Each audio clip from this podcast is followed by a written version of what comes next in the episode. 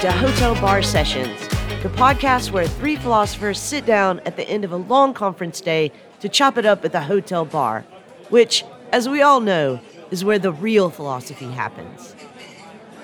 Welcome back to another episode of Hotel Bar Sessions. I'm Rick Lee, and as usual, I'm joined by my co host, Dr. Leigh M. Johnson and Dr. Charles Peterson. We love you, Charles. oh, yes, we do. In other words, we're announcing for the first time in this episode that Charles is not going to be joining us in next season due to other commitments that he has. And so today we're going to send him off in style. Yeah. Make sure to put dollar coin in my pocket before you close the casket. that's right. That's right. But before we do that, Noel is offering to buy you a drink, Charles, this week. And we want to know whether you're ranting or raving. Thank you, Noel. This is fantastic. I will accept your offer of a free drink. Finally, Jesus Christ. These aren't cheap prices. But I will have three fingers of Milagro tequila. Three fingers. That's right. I'm going out with a splash. I am raving today about the Netflix documentary Rumble.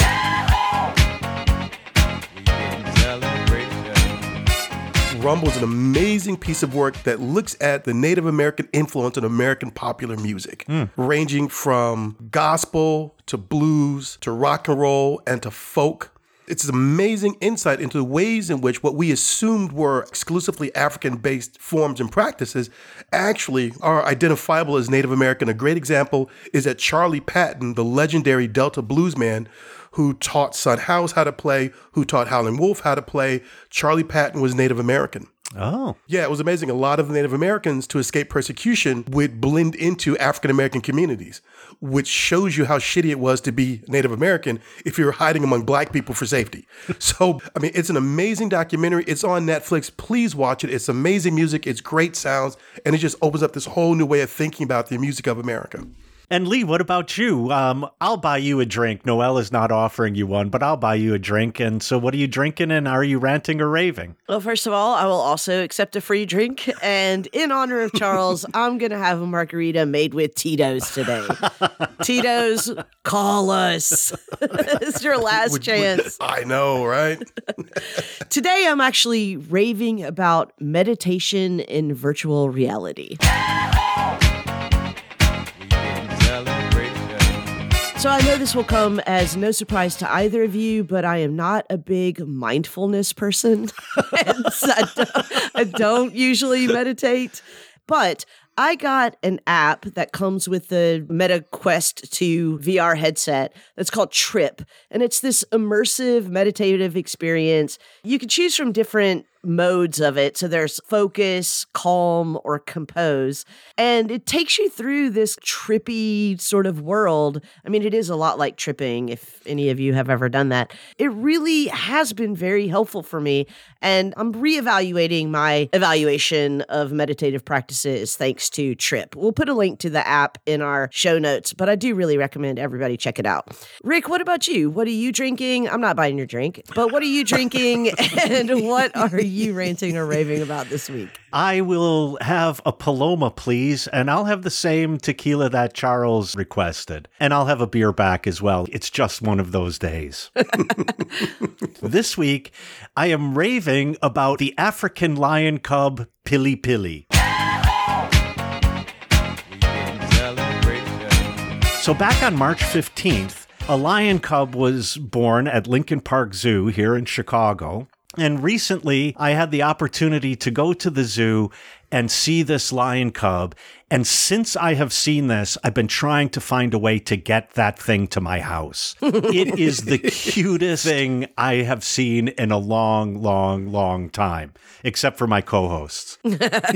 so I am raving about pili pili, which is the Swahili word, by the way, for pepper. So, when you say you want to get Pili Pili back to your house by any means necessary, are you saying that you need a new throw rug? Maybe like a bath mat? I'm just trying to No. Oh. get a sense of what exactly Pili Pili's role would be in your household. No, to quote one of the old Warner Brothers cartoons, and I will hug him and love him and squeeze him and hug oh him and love him. well done. All right, Rick. So this is a sad day for both of us because we're saying goodbye to Charles on this episode. But you want to give us a kind of idea of how we're going to do this? Yeah, so we're really sad to be losing Charles as a co host. To be clear, we're not losing him as a friend, we're just losing him as a co host. But you know, we've put together, the three of us, some really outstanding seasons. So we thought we'd peek a little bit behind the curtain. We'll talk about what we have done together as a team. Perhaps Charles will share with us a little bit about what he has in mind for the future, any projects that he has in the works, including both books and children. and by the way, Leigh and I are just not acknowledging that Charles is leaving. We're just going to say Charles is on hiatus. So this week, we're going to devote the podcast to celebrating Charles and really the three of us as a team. We're going to mark some of his contributions and then we'll say adieu.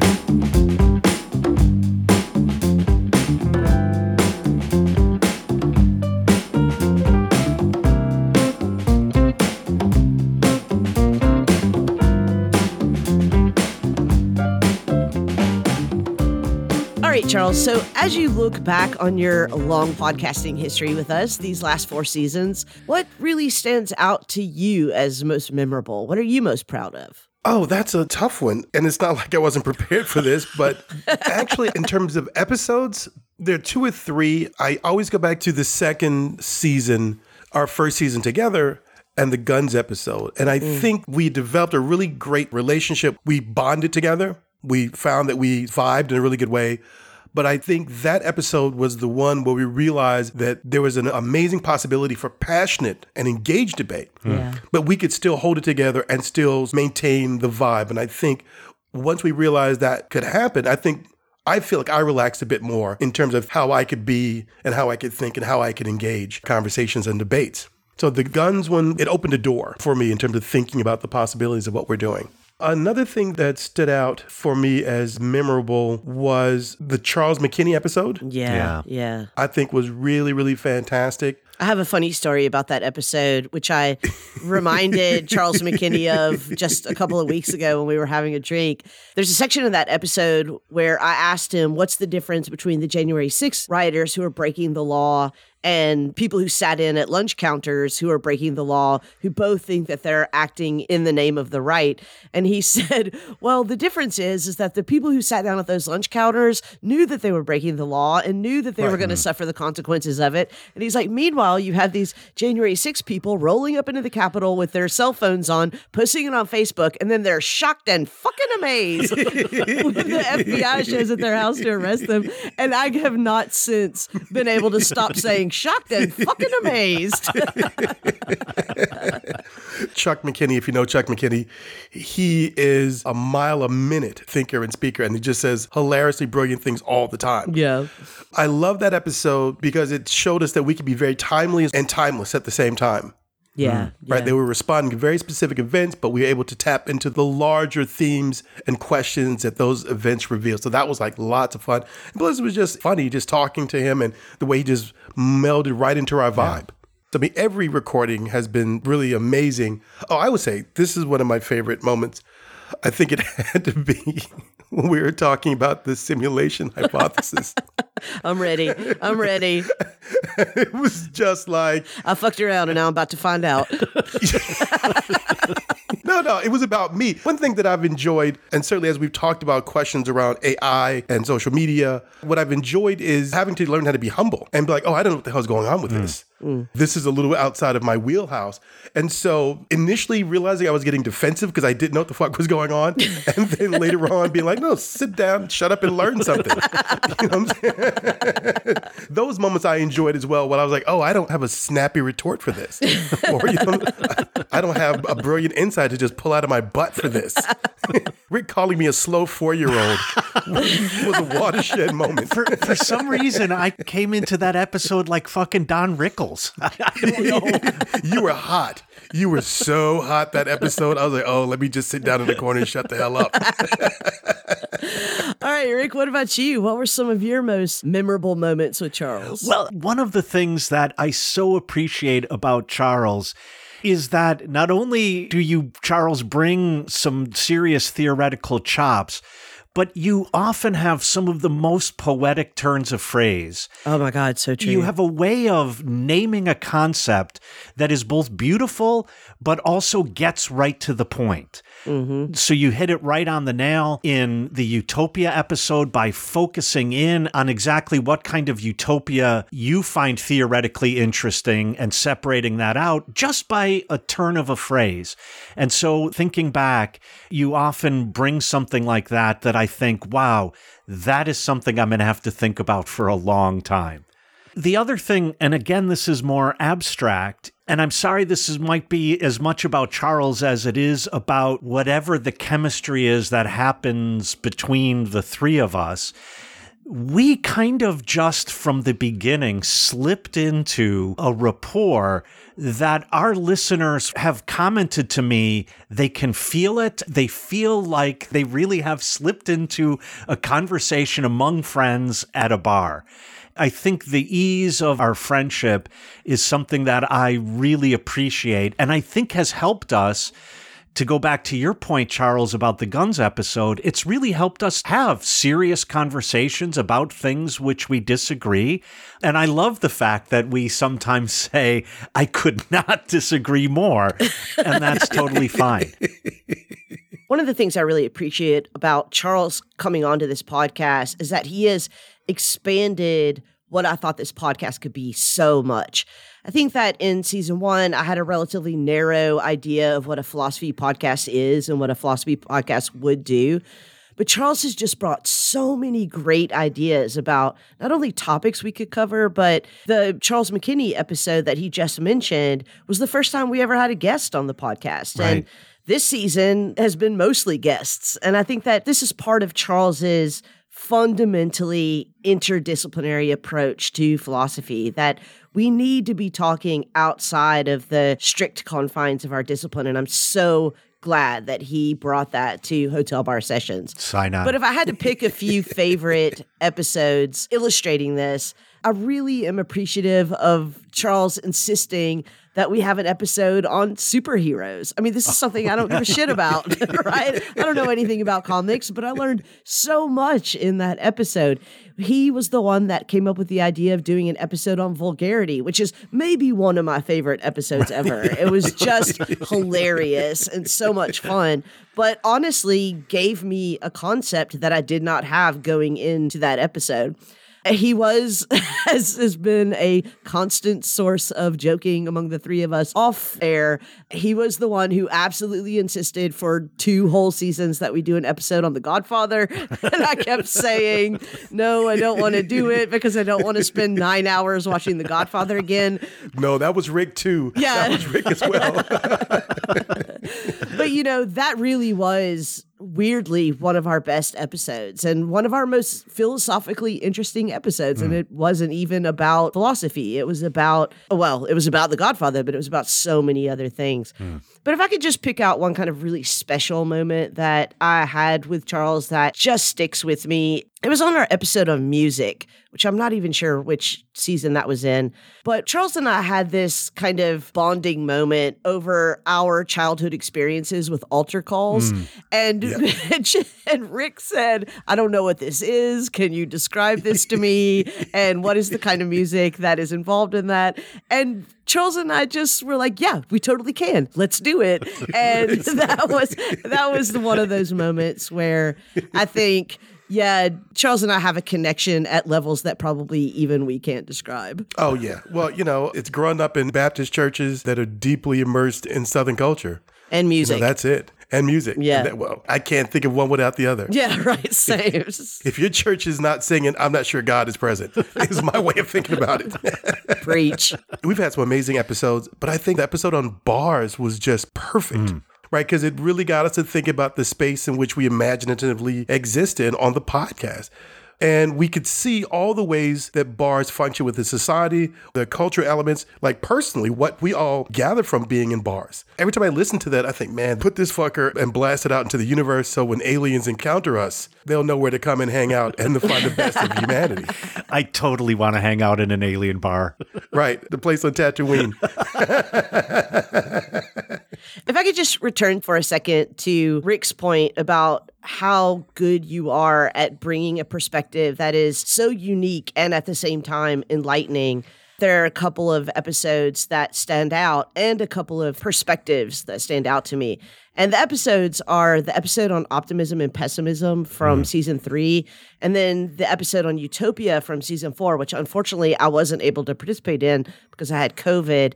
But I think I learned so much from those episodes. I think Charles has a very nuanced understanding of optimism and pessimism and an absolutely surgical way of separating where he is going to be optimistic and where he is going to be pessimistic and how those affects are going to interact with one another in those areas. That was just brilliant. Charles, you were brilliant in both of those episodes. And in the Utopia episode, again, so sorry I couldn't be there for that conversation, but that was the first time since this podcast has started that I was actually just a listener Right. on the podcast. And I thought, hell yeah, I would listen to these two guys talk. You know what they need? They just need a fast talking dame. That's all they need. A fast talking dame with good gams. You know what? I, I feel like if I had to have a Rosalind Russell, she would be you. oh, bless your heart. Eh, not to embarrass you too much, Charles, but Too late. to follow up on Leigh's point, I've really come to see that one of the threads you draw through almost any topic, whether it is in fact AI or social media or the simulation hypothesis, but then going to things like Utopia and even The Godfather.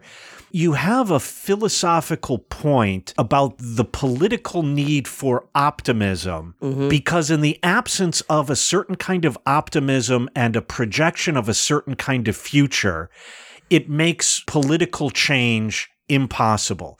That is, a kind of negativity is something that one could just wallow in and say, oh my God, things are awful. We're just screwed forever.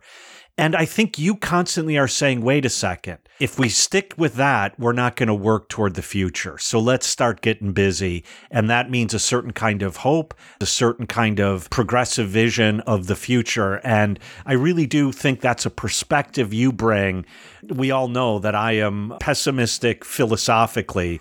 And so I like you giving me a bit of an antidote to that. I totally agree. And I think that that perspective is informed by another perspective of Charles that I find that he brings to a lot of episodes where I wouldn't have thought that this would have emerged. Charles, you have a belief in, well, we covered this a little bit in our transcendence episode and our immortality episode and our memory episode, but you have an implicit belief that humanity is not all there is, that there's something else, but also that there are things about humanity that point towards that something else, hmm. and ultimately that that something else and the directionality between humanity and whatever that something else is, that transcendent, immortal, maybe something else, that that's a positive relationship, a relationship to be optimistic about. That's that's surprising to hear, certainly considering how resistant I was to Rick's discussion of metaphysics. but by, by the end of that episode, you made me realize, oh, there is a metaphysics about the way I'm thinking and approaching the world. So thank you for that.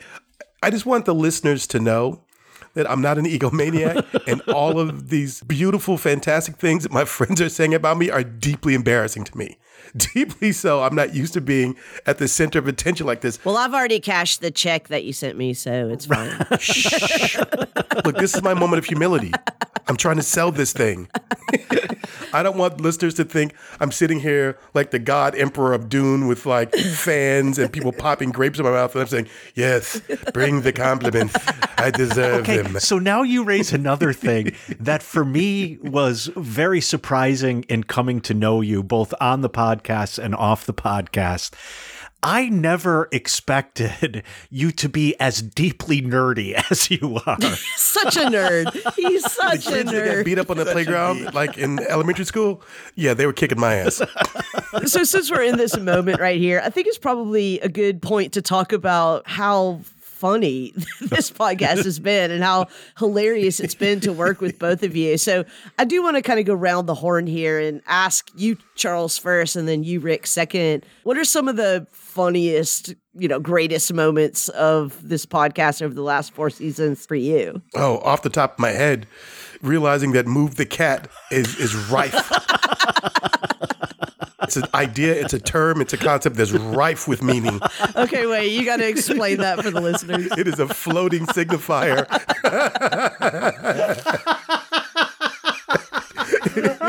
For the listeners, that reference is to the fact that Leigh has a pet cat, and the cat comes into the field of vision when we're recording for YouTube.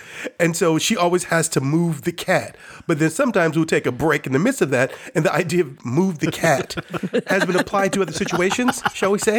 And we'll leave it at that. but every time Rick makes reference to Leigh moving her cat, I'm done. I'm absolutely done.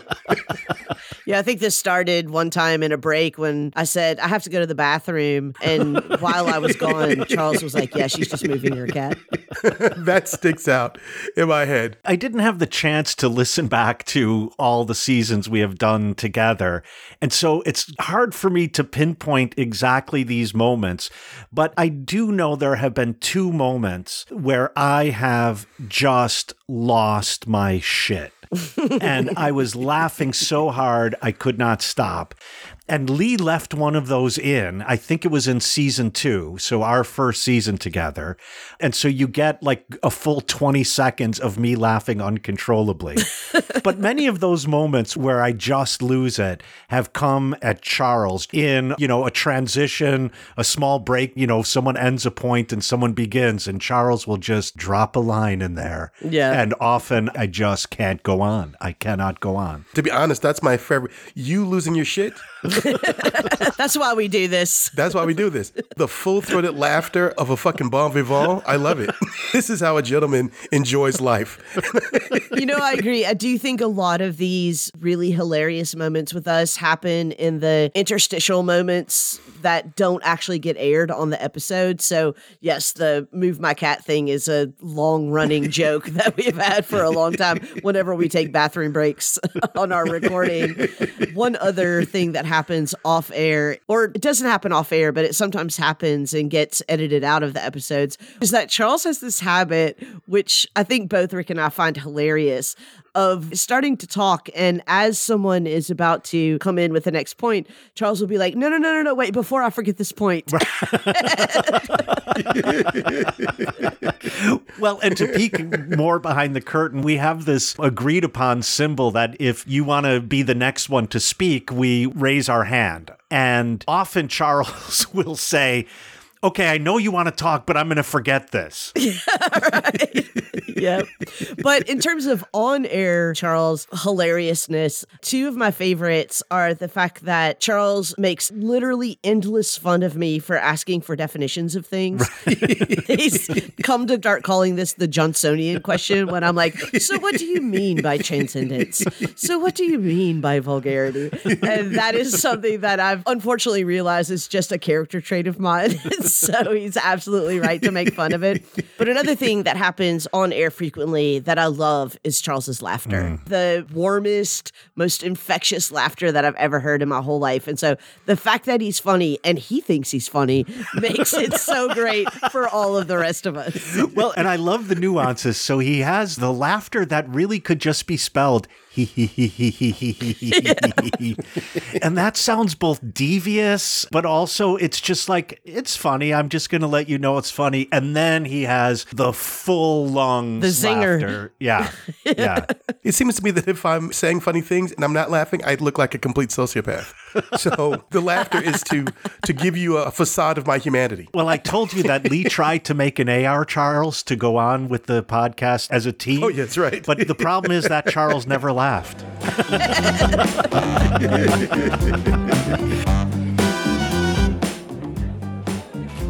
Hey, we couldn't hear you while you were shouting into your headphones.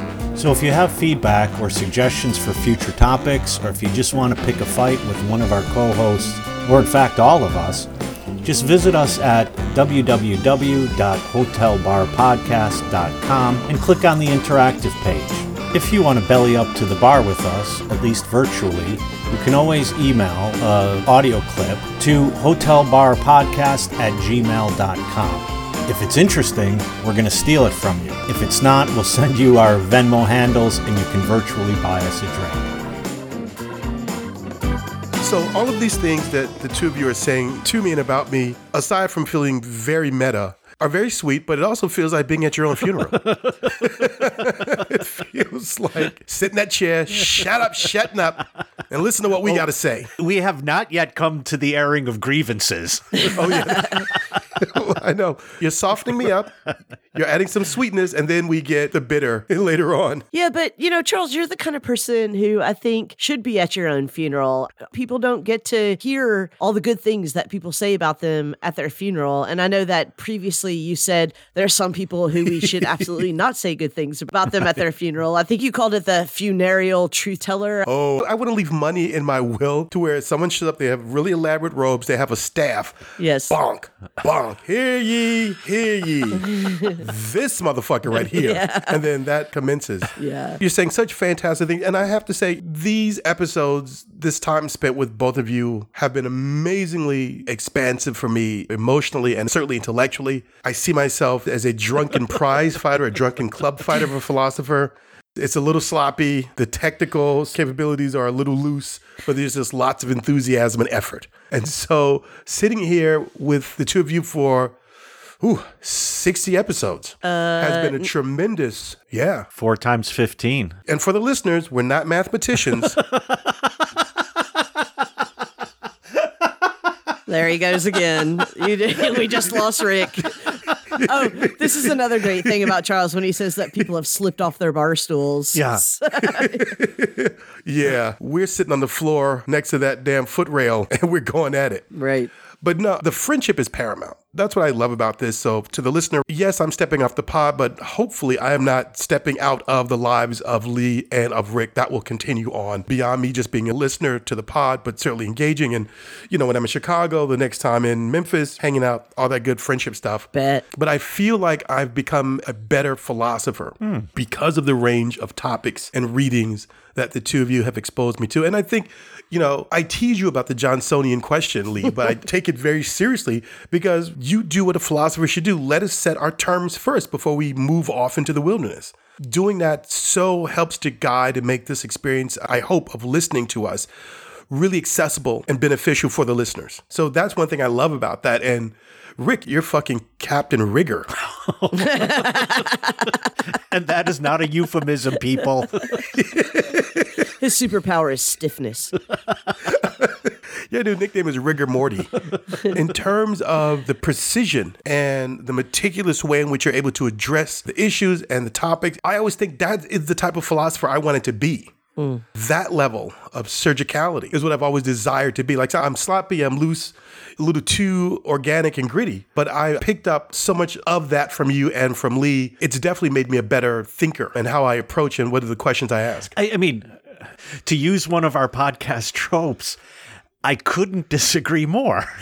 In that, one of the things that I worry about most often is that pursuit of rigor is preventing me in particular, but other philosophers as well, from actually being expansive and going mm-hmm. for an idea that maybe you don't know exactly the way there, but you're charting new territory. You're going out in front. And I appreciate that in you, and my rigor will never get us there. My rigor is always going to say, but wait a second, how do those two things go together? So I appreciate what you said, but I think if you became more rigorous, then something would be seriously lost. But speaking about charting new territories and going out there in front, Charles, what's coming from you? Do you have any specific projects that you're working on that we can get excited about if you're willing to share them? Oh, yeah. Presently, I am working on a proposal for an introductory text to Africana philosophy. that would serve as a broad and general discussion of the field for undergraduates. I'm very excited about that, and I'll be trying to get that to the publisher pretty soon. So that's the next major project. I've been thinking about, and I started taking notes a few days ago on a paper looking at and this is the good thing about being a philosopher. You can just make words up. and if you can get five people at a conference to nod their heads during your presentation, it sticks. so I'm working on this idea of what I'm trying to phrase as aestheticentialism, the formation of one's character through creative work. Hmm. Right? How do we see the human? How do we manifest the human in ourselves through various types of creative aesthetic practices? So started taking notes on that. And the second essay I want to write is looking at the absurd and irrationality within African American aesthetic practices. So much of the work that our creative artists do is expected to be or linked to a certain degree of social realism, mm-hmm. materialism, necessarily overt political debate and argument. And I think there are some deeply unconscious and irrational elements about African American life and culture that just don't get explored. Mm. So those are the big projects, two essays, and hopefully this monograph if the publisher likes the proposal. so that's where my future is headed. I, for one, would really be excited about that last project for a number of reasons. One is because I've always appreciated your sensitivity to art, broadly speaking, music in particular, I've learned an awful lot from you. But I see this now linking up with your political interests because for groups that have been or continue to be the subject of domination, often one of the things robbed from them is joy the dominant culture often is incredibly suspicious of, for example, black joy or queer joy. And to celebrate, you know, some of this is just for fun. Right. We're just fucking around. Yeah, exactly. I think is also incredibly politically powerful. Yeah, I'm really looking forward to that intro to African American studies coming from you as well. One of the things I was thinking about in advance of this episode was what I would like to see from you in the future. I've learned so much from you already, but I think that I've seen a lot of things emerge as somebody who talks to you every week. Definitely consistent themes in your thought that I would like to see you write a book about or an article or I don't know, give a lecture about. And if I could, these are the things that I would love to hear from you in the future. These are not assignments, but wait, let me let me take notes. I'm, no, literally, I'm writing these down. But I do think that you have a implicit but as yet undefined, or well, of course I said undefined, unfleshed out notion of what humanity is and in oh. particular, what humanity means within the humanities. And I think that over the course of many episodes, I mentioned some of them earlier the episode on transcendence, the episode on immortality, the episode on memory. You keep coming back to certain inherent, to use your words, traits or capabilities or capacities of humans that I would really just like to hear what that is. I'd love to hear what you think humanity is, and in particular, the relationship between your concept of humanity and the humanities as an enterprise. That's one thing. Okay. Second thing is I'd love to see you write on interdisciplinarity. I think that you are one of the most insightful and nuanced people I've ever met when you talk about what interdisciplinary work is. And then finally, again, I keep saying this, but I wasn't there for the episode, but you need to write a book on utopia. Yes. Seriously. Yes. You need to write a book on utopic visions. I think that that combines so many things that I find absolutely intriguing about your thought generally, not only the political dimension of your thought and the humanistic dimension of your thought, but also your way of thinking about optimism and pessimism, about critique and orthodoxy. I think that you really have a lot to offer there. And if I saw a book by you on Utopia, I would buy it and teach it. Yeah. And I don't know how much you want to say, Charles, about this introduction you're writing, but I've lately discovered, I wish I could say rediscovered, but I just discovered a very early essay by Cornel West called Philosophy and the Afro American Experience. As far as I could tell, I think he was 25 when he wrote this essay. And one of the things I appreciated is he lays out three or four main directions that Africana philosophy has taken and is taking in 1973. I would love for you to produce something to sort of update that. Like, what are mm. some of the main trends? And the reason why I say this is because I hear certain resonances in those consistent themes that I think Leigh was just pointing out. Certain resonances with thinkers like Cornel West, like Eddie Glaude.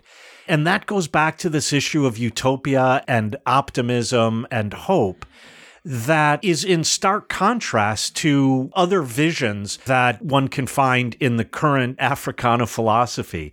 And so I would love to hear you go Johnsonian on, on the field and, and sort of lay it out and tell us what the main trends are and so on. Well, coming from the both of you, that's quite a compliment. And now I'm actually very interested in these topics. I hadn't thought about thinking extensively about the question of utopia or utopic visions, but yeah, maybe it's time to go back and re-listen to the episode where we we discussed that. That was a great. That was lots of fun. was. That was lots of fun. We missed you though, Leigh. We really did because our basic premises were just so fuzzy. Yeah.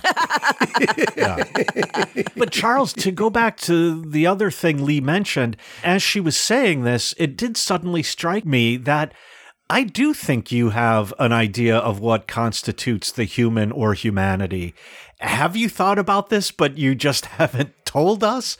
Or is it something that just in thinking about this and that and various topics, it's sort of emerged? I do think about it a lot. I have thought about this and I've thought about writing something exploring the notion of the human. I find myself drawn to works that address the topic, try to look at it from different perspectives, historically speaking, culturally speaking. So maybe I will. I mean, who knows? Maybe there is a genealogy of African American notions of the human that can be discovered.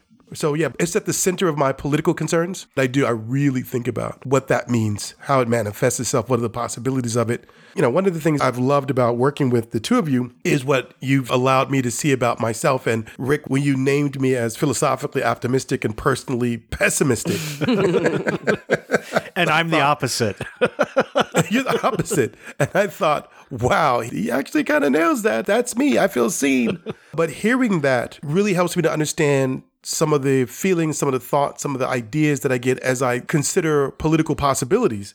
And so the idea of the possibility of the betterment of our civilization, of our society, moving into the future, all rely upon the idea of who are we? Hmm. We have to understand hmm. that first before we can attend to these other questions that manifestly will come or derive from that initial point of who we are. What do we become? How do we do things? What's the end goal? If there is an end goal for all of this. So, yeah, I do think about the question of what makes human human. So this is not so much a question about your philosophy or your theoretical commitments, but following up on that idea of being surprised by things that have happened in our conversations. I'm just curious, looking back over the last four seasons, what about podcasting in general and maybe even podcasting with Rick and I came as a surprise to you? In other words, were there aspects that you didn't foresee? Oh, it took me a long time to get used to listening to my own voice. Oh. That's, that was, no, seriously, like the first three or four episodes, I was like, Ew, I, I sound like that? Oh, that's awful. Because in my mind, I sound like Barry White. You sound like Barry White in my actual ears. so- Yeah, me too. What was a surprise was the ability of the three of us to work in such a natural rhythm. Mm-hmm. Yeah. Our ability to actually capture conversations versus, you know, each one of us has a 10 minute lecture that we give and then the next person moves on. And I thought it would kind of function like a weird formal debate, but it doesn't. So that was surprising. What also was surprising was the form's ability to reach out and bring people into the world of philosophy in a way where they didn't have to have an official membership card hmm. to Yeah. enter, which is what I love. I've always said that one thing I love about the podcast is that we're not trying to teach anybody anything. Right. We're having a conversation, but we structure the conversation in such a way where it's open and accessible to anybody. And the fact that we accomplished that was surprising. The fact that we've done 60 episodes together and, and consistently. That's right? Surprising, and really, to all of us. you know, but that speaks to the incredibly hard work that you and Rick do talked about peeking behind the curtains, right? There's technical aspects of all of this that the listener may not know about, and you two do that work brilliantly and keep this thing chugging down the road. Mostly Leigh. Everybody has a part. That's We're- right. We're all players. We all have a part. That's right. But the fact that we've continued to have amazing conversations, choose what I think to be really great topics, and now in this phase have brought in some really amazing people to have these conversations with us. So all of that is surprising. I'm not surprised by how much fun I'm having with you two. Not surprised by that at all. The first time the three of us got together, for the listener, Leigh is the hinge, right? Leigh knows me through some friends in Memphis, Charles McKinney in particular, and she knows Rick outside of that From the bar. from the bar. From the bar. He's just a random guy on a stool. You know, she said hi. Could you pass the peanuts? That's how most people know Rick. He's the guy who would pass the peanuts to you at the bar. he serves his purpose. And I looked over and said, I've been looking for a fast talking dame with nice gams. You know, we just fused. It, it was like all three of us had been in this relationship with each other for years. The organic, the natural, the seamlessness of our conversation and engagement. So, you know, this is bittersweet for me. And the big fear is halfway through the next season, I'm like, did I make a mistake? you did. You did. The answer is obviously yes. Charles visited me several months ago in Chicago, and we were sitting on my deck and we were drinking, and he had a cigar, and I was smoking as usual. And at one point, Charles looks over and he's like, You know, this is the first time we've ever talked not online. and yet we're friends. And I was like, It is just so strange to think we weren't friends from grad school or we weren't friends, you know, for 20 years or something, that somehow this emerged just doing this and our conversations around this. And so that I think is a good indication of what Charles was pointing out. Meeting you in real life was really important because I was afraid I was getting um, catfished. I had to make sure that who you presented to me was the actual person that you are. Just, you know. I think that in our normal day to day lives, even our very good friends, we don't talk to as much as Charles and Rick and I talk to Yeah. each other for this podcast. And that's not including all the times that we talk and text with each other outside of actually recording this podcast. That kind of constant contact really does establish deep and abiding cores to our friendship that are hugely important. And, you know, honestly, you'd be the first two people I'd call if I needed bail money. There you go. You know what? Call me before you get to that point. I'll keep you from getting caught. Just quickly, Del McWhorter, who we had on the podcast, she and her wife Carol were once having this conversation about friendship. And Carol said, I think a friend is someone who you could call if you have a body on your hands. and Dell said, I'd call you Rick.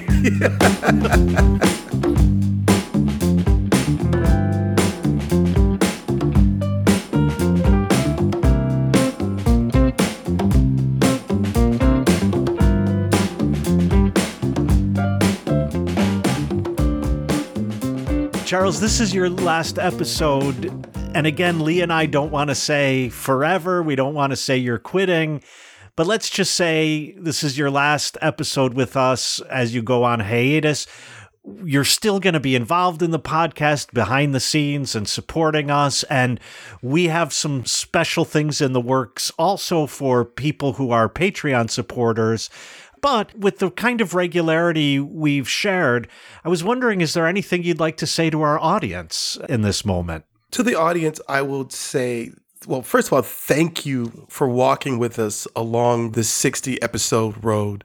Going back to last segment's question, what has been surprising? What's been surprising is that so many people have invested in us, have spent time listening to us, have said really generous, beautiful things to me, the listeners that I know personally, and what we've seen online in terms of Twitter and Facebook. So thank you all for paying attention to us, taking us seriously, and also taking us not seriously. I think that's the secret sauce of this podcast. We, we may be silly as people, but the thoughts we think and the things we believe in are not silly. Hmm, nicely put. If you're like me, you will see that what the podcast is, is what I believe philosophy is, which is philosophy as a verb, hmm. not a noun, not necessarily a set of beliefs, not even a particular methodology, but it is the act of thinking, of questioning, proffering answers, having those answers questioned, and just moving along that path that takes you to a place that's understandable and accessible to everyone. So this is it. This is pure philosophy. And I want to thank Leigh and I want to thank Rick for allowing me to participate with them. It's been a great time.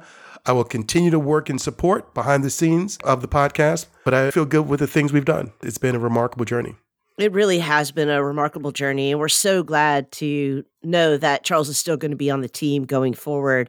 But Rick, I want to give you a chance to say a few words about Charles and his impact on you and this podcast and what we're going to miss about him. What I will miss the most, and this goes directly to impact, is that Charles has forced me a little bit out of my metaphysical slumber into thinking about practical and particularly political needs that our society has right now that maybe I can bring my metaphysical outlook to bear on, but I also need to force my metaphysics out of a certain level of abstraction. Mm-hmm. The other impact that Charles has had on me, both personal and also philosophical, is the understanding of the ways in which structures, particularly structures of domination, even though they are not individually intended and individually produced. There's no need for a meeting of, let's say, all white men to get together and say, hey, you know, this is what we're going to do they strike individuals on the other end of that structure of domination. And to see the individuality of those structures is something that I'm incredibly thankful for Charles to continue to point out and force me to keep in the front of my mind. I feel as if I have turned you on your head, akin to how Marx turned Hegel upon his. But I'm just, I'm not claiming any special talent or anything like that. I'm just, it just feels familiar.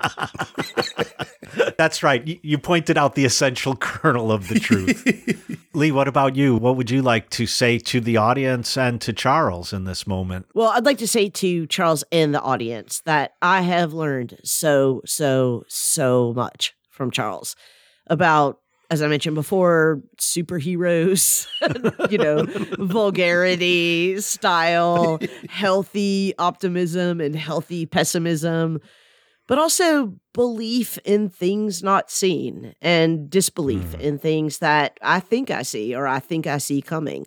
You know, Charles, we're in some ways stylistically and attitudinally different. Your conversational style is loose and flexible and deeply curious, and as Rick mentioned before, expansive. And mine is you know, far more reliant on axioms and definitions and outlines. but I think that we're both always aiming to discover something true. You know, I once described the difference between me and you in this way that I march to the truth and Charles saunters to it. but over the last four seasons, you've really been a breath of fresh air to this podcast. You were central in establishing our identity as a philosophy podcast for everyone. And one of the things that I love most about you is that you really believe that philosophy has got to get out of the ivory tower and into the streets. Mm-hmm. Or in the case of this podcast, into the earbuds. if we can introduce complex philosophical concepts in a way that is not reliant on jargon, that is not condescending, that does not assume that the person who just sat down at the bar beside us not only can understand, but wants to understand, well, then, you know, we might as well just hang up our regalia and go home. So I 100% agree with Charles on all of that. Now, that's not to say that we haven't disagreed about a lot of things over the past oh, four yeah, yeah, years, yeah. both on oh, there. This, this, has been a family in every sense of that yeah, word. Yeah, yeah, For good or bad. Yeah. Siblings, the whole. Yeah, shit. both on the air and off the air. You know, we're uh, Charles. You and I, we're both strong headed. Yeah. We're both loud, and in our weaker moments, we can both be very strongly uncompromising. I had noticed, but but I think that we both understand that disagreement all by itself doesn't constitute disrespect, that friendship abides, that undertaking meaningful projects together is one of the most important things that makes us human. And that a joke and a drink, you know, laughter and alcohol greases a lot of wheels. and, and maybe most importantly, that there's something quite special about the love we have for another person's mind. And hmm. Charles, I do love your mind. So, Charles, you've been a fantastic interlocutor, a serious thinker, a steadfast comrade, and a fucking hilarious and kind and loyal friend. And I hope you know you will always have a seat at the hotel bar with us. I love you dearly, and I will miss having you on this podcast as a co host. But in the immortal words of Rick Astley,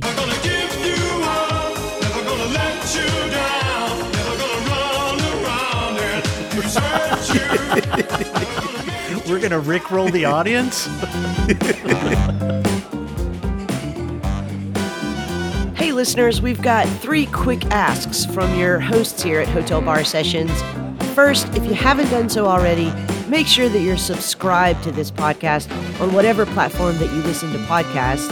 Second, hop on over to Twitter and make sure that you followed Hotel Bar Podcast there. We're at Hotel Bar Podcast, and you can find the Twitter handles of all three co hosts in the bio there. And third, and probably most importantly, we would really appreciate it if you could recommend us to your friends and share our podcast posts on your social media. Now, back to the conversation. this is the last episode that Charles is going to record with us. And obviously, we cannot replace Charles. Mm-hmm. We've talked about various ways in which we could go forward with various people and so on. And we can announce today that starting in season six of the podcast, we will be joined by a third host to keep the trio together. And that host will be Jason Read, former guest on the podcast. Yay! For the listener, you can't see that Charles is raising his arms in celebration. That doesn't translate to audio. So maybe, Charles, you want to give Jason Read a few pointers? Oh, yeah. Well, the audience is in for an amazing experience. Uh, Jason Read is an old friend and colleague of mine from grad school. He's a brilliant thinker, fantastic conversationalist. He has an expansive sense of the mundane and the esoteric. He's got one of the best and dry sense of humor you're ever going to hear. And I would say, Jason, just keep being you and know when people are just fucking with you. If you know that, then you'll be all right with these two because they're a couple of wise asses, but they got good hearts. Well, Leigh and I, as sad as we are to say goodbye to Charles as a podcast co host, let me be clear again, just as a podcast co host, He's still on the team. he's still on the team and we still love him. But we are also excited about starting our work with Jason, and we're already planning the next season. So stay tuned for more things to come from Hotel Bar Sessions now with Jason Read. And for the listener, just like I will continue to support the podcast from behind the scenes, I encourage you to continue to support the podcast by joining us on Patreon. Go to patreon.com slash hotel bar sessions and contribute at whatever level you feel most enthusiastic or comfortable with contributing. We prefer enthusiastic. That's right. We prefer enthusiastic. so, for the last time, I will give Noelle a tip for her amazing service this past season, and I will call the final cab for me. Anybody need a ride? Hell yeah. Why would we miss a last ride with you? It's been great. Love you both. This is absolutely a fantastic experience. I will savor it forever. Love you so much, Charles. Love you too, Charles.